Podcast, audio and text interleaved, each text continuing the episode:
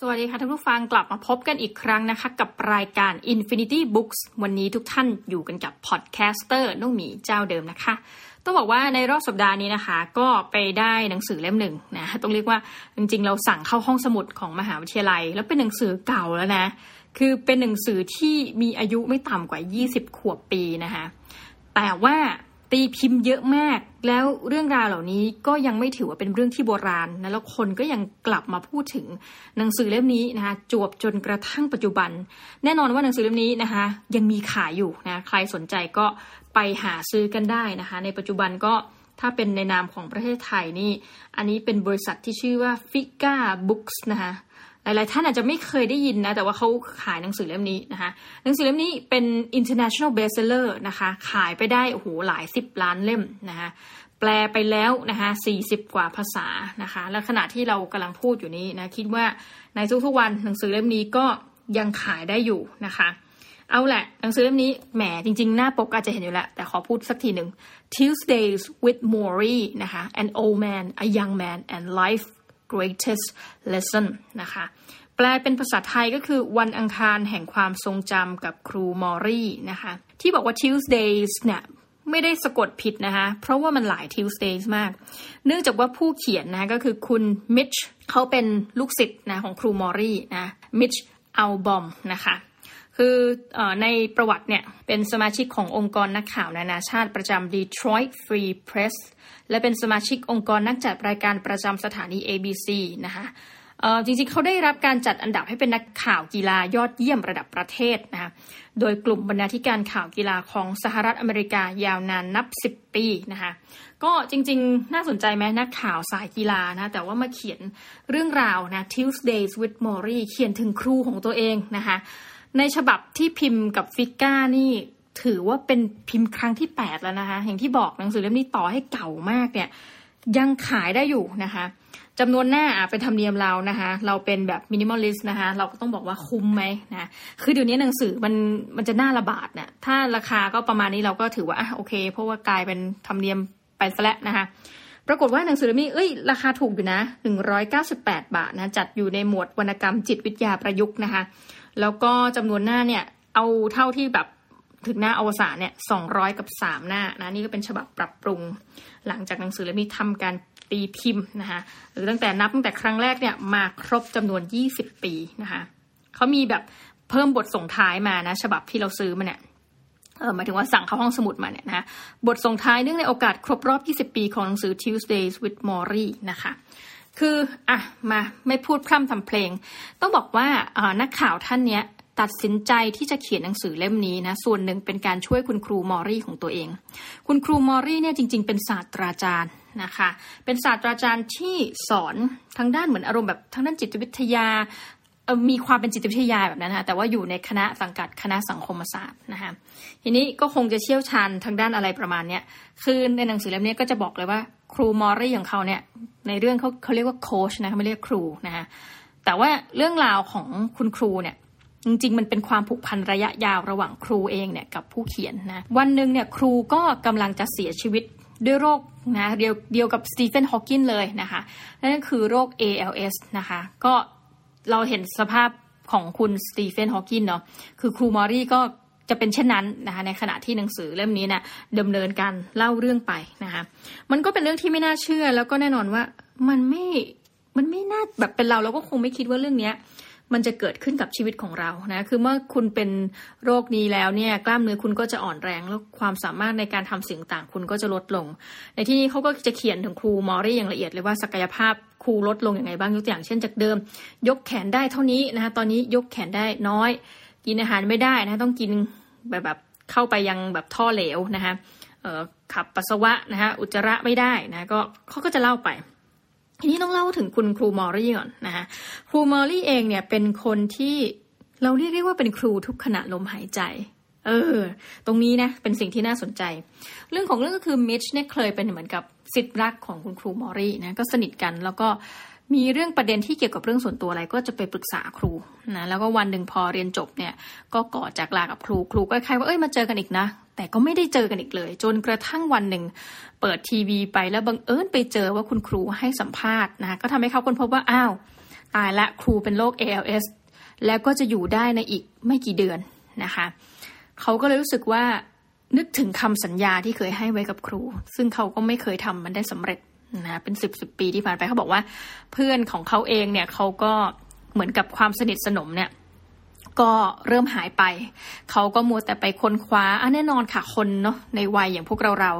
เรียนจบก็ไปค้นคว้าหาความสำเร็จสะสมเงินทองชื่อเสียงนะเขาก็เป็นนักข่าวสายกีฬาเนี่ยเขาก็มันทำสิ่งต่างๆ ที่ต่างรู้สึกว่ามันสำคัญ แต่จุดหนึ่งพอครูเขาป่วยเขาก็เหมือนกับตั้งคำถามกับตัวเองนะแล้วก็คิดว่าจะไปเยี่ยมครูซะหน่อยนะคะ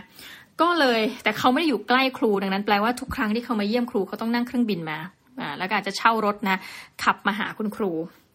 สิ่งนี้น่าสนใจว่าครั้งแรกที่เขาเจอครูเนี่ย หลังจากที่ไม่เจอมาเป็นสิบปีเนี่ยนะเขาก็เหมือนกับมีความอายนิดหน่อยนะมีความอายคือเหมือนมันก็อาจจะอายหลายอย่างที่เออผิดสัญญานะหรือว่าครูเปลี่ยนไปขนาดไหนครูจะรู้สึกอย่างไร เพราะว่าสภาพของครูเนี่ยค่อนข้างที่จะสุดโทรมลงนะคะ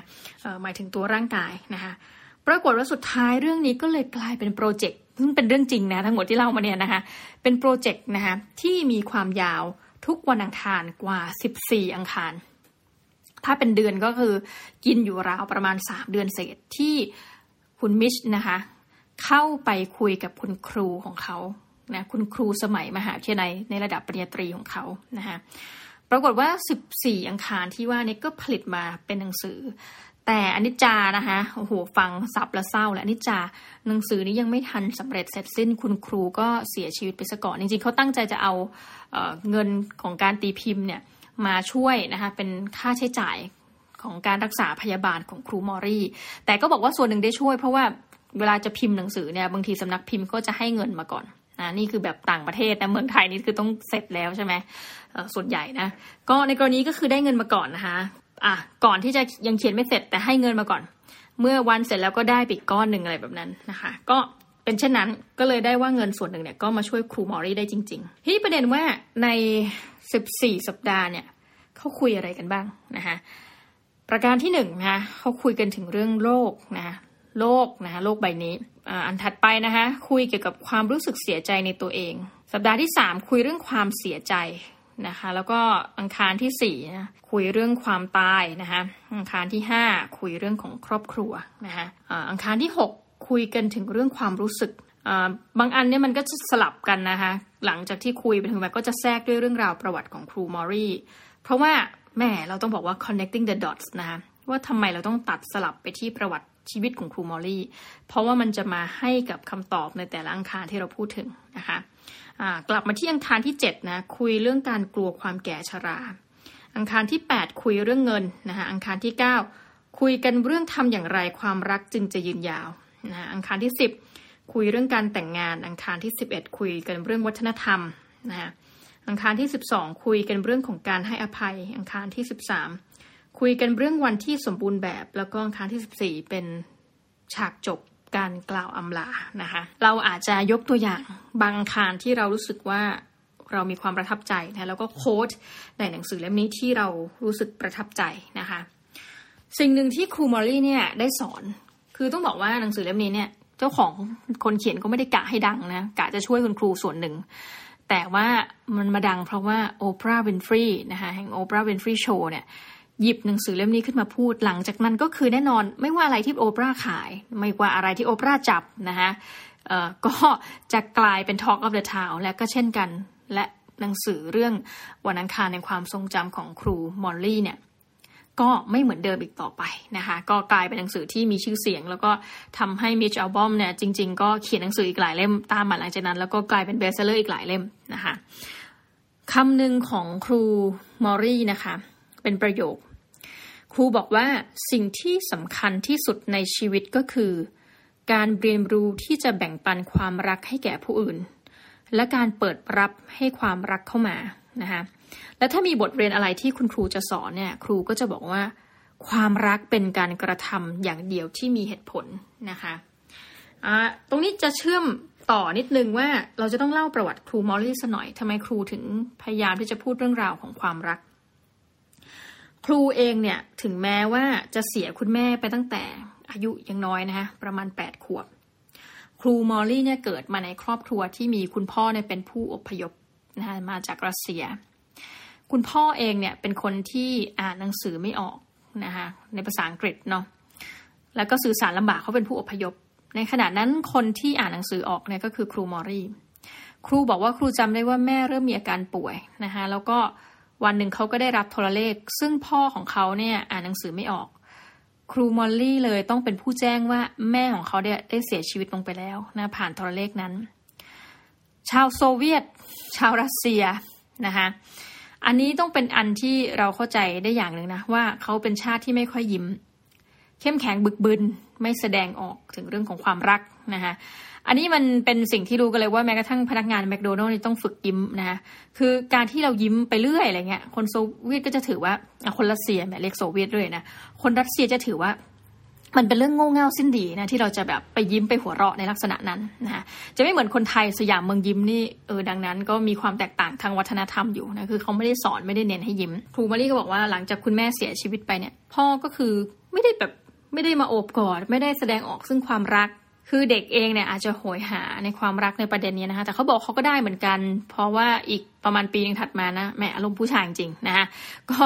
พ่อก็แต่งงานใหม่นะคะ ก็คือมีมีแฟนใหม่ว่าง่ายแล้วพอดีแม่ใหม่คนนี้น่ารักก็คือพยายามที่จะดูแลครูมอลลี่กับน้องชายของตัวเองนะะ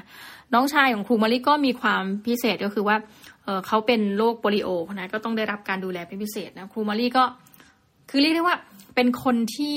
ใส่ใจกับทุกคนนะแล้วก็เป็นคนที่ห่วงแหนในประเด็นเรื่องของครอบครัวแล้วก็ความรัก ยิ่งช่วงครูที่ใกล้จะเสียชีวิตเนี่ยครูก็เหมือนได้แบบเหมือนถ่ายทอดจริงๆนะพลัง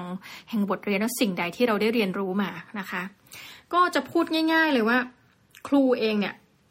ได้ให้หลายบทเรียน แล้วจริงๆ บทเรียนเหล่านี้กลายมาเป็นเหมือนกับเท่าหรอกว่าหนังสืออ่านเรียนนอกเวลาเนี่ย Tuesdays with Morrie ก็เป็นหนังสือสำหรับอ่านหลายๆ ในหลักสูตรในหลายประเทศนะคะ รวมทั้งในสหรัฐอเมริกา คือไปดูคอมเมนต์คือส่วนตัวชอบ research นะคะหลังจากที่แบบอ่านไปหรือว่าแบบกำลังอ่านไปก็ research ไปนะคะแล้วก็อ่านจบก็ research ต่อ พบว่าจริง ๆ แล้วหลายคนมาคอมเมนต์นะว่าจริงๆเนี่ยมันเป็นเรื่องที่แบบโรงเรียนสั่งให้ให้เรียนให้อ่าน ก็คิดว่ามันจะเป็นเรื่องที่แบบว่า well another boring story เนาะแต่เขาบอกกลายว่าบทเป็นกลายเป็นบทเรียนหนังสือนี้กลายเป็นบทเรียนที่ดีที่สุดในชีวิตนะคะซึ่งต้องบอกว่า ส่วนตัว รู้สึกว่าอ่านเรื่องนี้แล้วจบและอิ่มมาก ให้คะแนนเต็มเลยค่ะสิบคะแนนสำหรับเรื่องนี้นะคะสิ่งหนึ่งอะมาแล้วมันมีหลายอันนะที่เป็นบทเรียนแหมอยากจะบอกทุกท่านทุกอันเลยนะนี่คือแบบทำไฮไลท์ไว้ด้วยนะคะ คือแปะนู่นแปะนี่ไว้นะคะ ครูพูดอีกประโยคหนึ่งนะครูบอกว่า เมื่อเธอรู้ว่าจะตายอย่างไร เธอก็จะรู้ว่าควรมีชีวิตอยู่อย่างไรนะคะนี่เป็นประโยค ทองของครูอีกอันหนึ่งนะคะอีกสักสามประโยคทองที่เราชอบและพูดเสมอนะพูดมากกว่าหนึ่งครั้งหนึ่งจงอุทิศตนเพื่อมอบความรักแก่ผู้อื่นสองจงอุทิศตนให้กับชุมชนที่เธออาศัยอยู่ และสามจงอุทิศตนเพื่อสรรสร้างสิ่งที่จะนำเป้าหมายและความหมายมาสู่เธอนะคะซึ่งท่านต้องหาเองนะว่า เป้าหมายนี้มันคืออะไรนะคะ ถัดไปครูบอกว่าจงเห็นอกเห็นใจกันนะจงรักกันเอาไว้หรือไม่ก็ดับสูญเรียนรู้ที่จะให้อภัยตัวเองนะแล้วก็ให้อภัยผู้อื่น ทีนี้เราไปดูในแต่ละบทนะคะประเด็นก็คือครูมอรี่เนี่ยไม่กังวลไม่มีความหวาดกลัวในเรื่องของความตาย ครูมอลลี่เนี่ยมีช่วงหนึ่งคือเป็นจิวิชนะคะแต่ว่าได้เรียนรู้ถึงเรื่องเกี่ยวกับคริสตศาสนา นะคะแล้วก็ได้เรียนรู้ถึงพุทธศาสนา ครูก็สอนให้เจ้ามิชเนี่ยที่มามาหาครูทุกวันอังคารนะเขาตัดสินใจจะมาหาครูทุกวันอังคารบินมาเลยเนี่ยบอกว่าเราต้องเรียนรู้ที่จะปล่อยวาง และครูก็จะย้ำมากเลยว่าอันนี้คือได้เรียนรู้มาจากพุทธศาสนานะคะเขาบอกว่าอ้าวถ้าปล่อยวางอันนี้เป็นหลายคนที่ถามเหมือนกันว่าเออถ้าปล่อยวางไว้เราไม่ต้องทำอะไรแต่แรกเลยป่ะเราก็ปล่อยชีวิตไปบอกไม่ใช่ ก็ทำแต่สมมติเราเจ็บ สมมติรักก็รักอ่าวแต่พอเจ็บอกหัก ก็ให้ปล่อยวางก็ให้รู้ว่าอ๋อมันเป็นอย่างนี้นะคะประมาณนั้น ครูไม่กลัวเรื่องความตาย เพราะครูบอกว่าจริง ๆ เราควรจะนึกอยู่ตลอดเวลาด้วยซ้ำนะคะอันนี้อันนี้เติมเองควรจะนึกนะคะระลึกถึงความตายโอ้ซึ่งอันนี้เป็นสิ่งที่พระพุทธเจ้าถามพระนนท์ใช่ไหมคะเราระลึกถึงความตายเขาบอกเฮ้ยเวลาคุยถึงเรื่องความตายคนส่วนมากไม่มักไม่คิดอะ ถ้าให้มันเป็นแฟกต์แล้วทุกคนมีเกิดและมีตาย แต่คนมักไม่คิดถึงความตายนะคะดังนั้นอย่างที่บอกค่ะเมื่อเรารู้ว่าเราจะตายอะไรชีวิตเรามันก็จะการดำรงชีวิตการใช้ชีวิตเราจะเป็นอีกแบบหนึ่งจะว่าไปครูมารีเนี่ยจะเป็นคนหนึ่งที่โชคดีนะทุกท่านที่รู้ว่าตัวเองกำลังจะตาย หลายคนไม่รู้นะฮะยกตัวอย่างง่ายคนที่ประสบอุบัติเหตุนะฮะคนที่เส้นเลือดในสมองแตกนะฮะคนที่อยู่ดีภาวะหัวใจช็อกเฉียบพลันแล้วก็เสียชีวิต คนเหล่านี้ไม่รู้ นะคะว่าวันตายคำพิพากษาตัวเองกำลังจะมาถึง แต่ครูมอลลี่รู้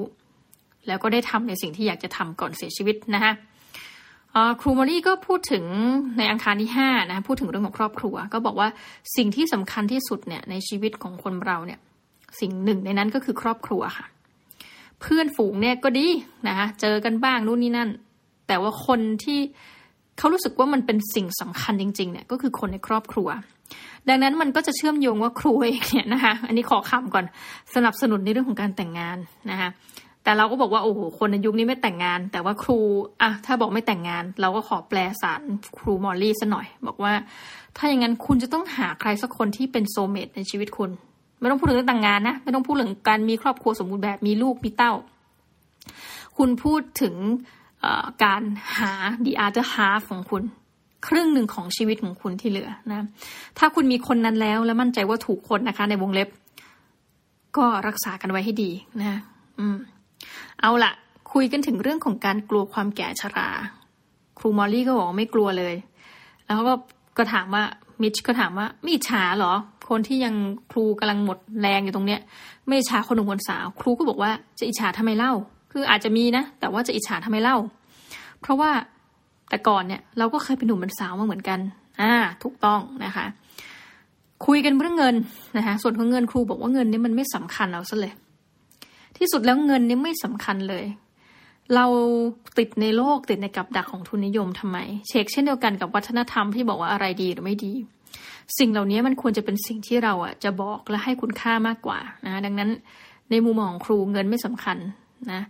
มันสิ่งสำคัญก็คือความรักนะคือครอบครัวมากกว่าความสัมพันธ์นะคะสิ่งหนึ่งที่ครูมีความเสียอกเสียใจในประเด็นนี้ ก็พูดถึงเรื่องของการให้อภัย เรื่องของเรื่องคือเราต้องเรียนรู้ที่จะให้อภัยตัวเองนะคะทุกท่านนะวันนี้มาแบบคาแมนครูหน่อยอการให้อภัยตัวเองเนี่ยสำคัญมาก เพื่อให้เราดำเนินชีวิตต่อไปได้ แล้วการให้อภัยคนอื่นเนี่ยก็สำคัญเช่นกัน ที่มาพูดเนี่ยไม่ได้บอกว่าตัวเองทำได้นะคะยากมากส่วนตัวเนี่ยยากมาก ครูเองเนี่ยเล่าถึงเรื่องนี้ให้ฟังครูมิชบอกว่าเคยสนิทกับเพื่อนคนนึงมาก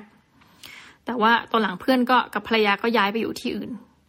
แต่จริงๆมีช่วงหนึ่งภรรยาของคุณครูมอรี่เนี่ยก็เข้าโรงพยาบาลนะป่วยหนัก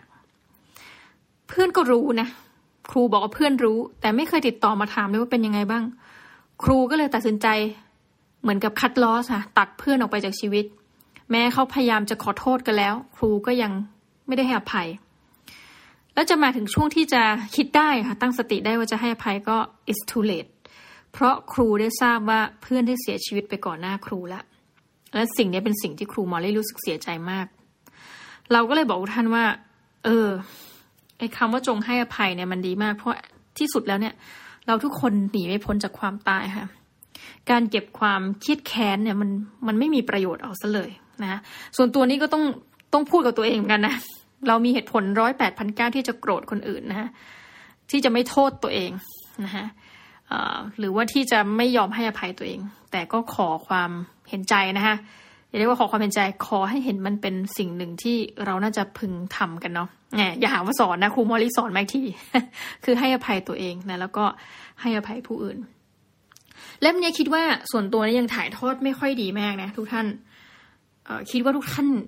อยากให้ทุกท่านได้อ่านเองจริงเล่มอื่นเนี่ยยังไม่เท่าไหร่นะในสัปดาห์ที่แล้ว The Wine Cafe แต่ Tuesdays with Maury เนี่ยมันคือสิ่งที่สั่งสม มาตลอดระยะเวลา 70 กว่าปีของชีวิตครูมอรี่นะครูมอรี่มาพบว่าตัวเองเป็น ALS เมื่ออายุ 70 นะซึ่งก็ถือว่าอยู่มานานมากนะคะ โชคดีกว่าสตีเฟนฮอว์กินที่คนพบว่าตัวเองป่วยตั้งแต่ยังอายุยังไม่มากนะคะเอาละเราก็จะมาบอกทุกท่านก็แล้วกันนะว่า ถ้าสนใจก็ไปหาซื้อกันได้นะแล้วก็เชื่อว่ามันเป็นหนังสือดัง ดังนั้นหลายห้องสมุดจะต้องมี Tuesdays with Maury ถือว่าเป็นเรื่องที่ฝากนะคะ ก็จะบอกว่าตัวเองเนี่ย ได้หนังสือเล่มนี้มาเพราะว่าสั่งเข้าห้องสมุด แต่ว่าจริง ๆ มันมีที่มาคือ เราเห็นหนังสือเล่มนี้มานาน เราได้ยินชื่อมานาน ปรากฏว่าคนที่แนะนำเนี่ยคือเพื่อนร่วมงานนะคือแนะนำออกอากาศว่าเขาชอบหนังสือเล่มนี้ เราก็เลยรู้สึกว่าเออเป็นไงลองมาอ่านสิและแล้วก็เป็นจริงอย่างที่คาดทุกท่านมันเป็นหนังสือที่ดีมากจริงๆนะคะก็สำหรับวันนี้ก็ขอขอบคุณทุกท่านมากนะคะ ที่ติดตาม Infinity Books ของเรานะคะ ยังไงไปตามหนังสือเล่มนี้นะคะ แหม พูดนี่ไม่ได้โฆษณานะคะ ก็ไม่ได้ค่าตอบแทนแต่ว่า เต็มที่ไปเลยค่ะ หนังสือเล่มนี้สิบเต็มสิบนะสำหรับวันนี้ต้องขอตัวไปก่อนนะคะ สวัสดีค่ะ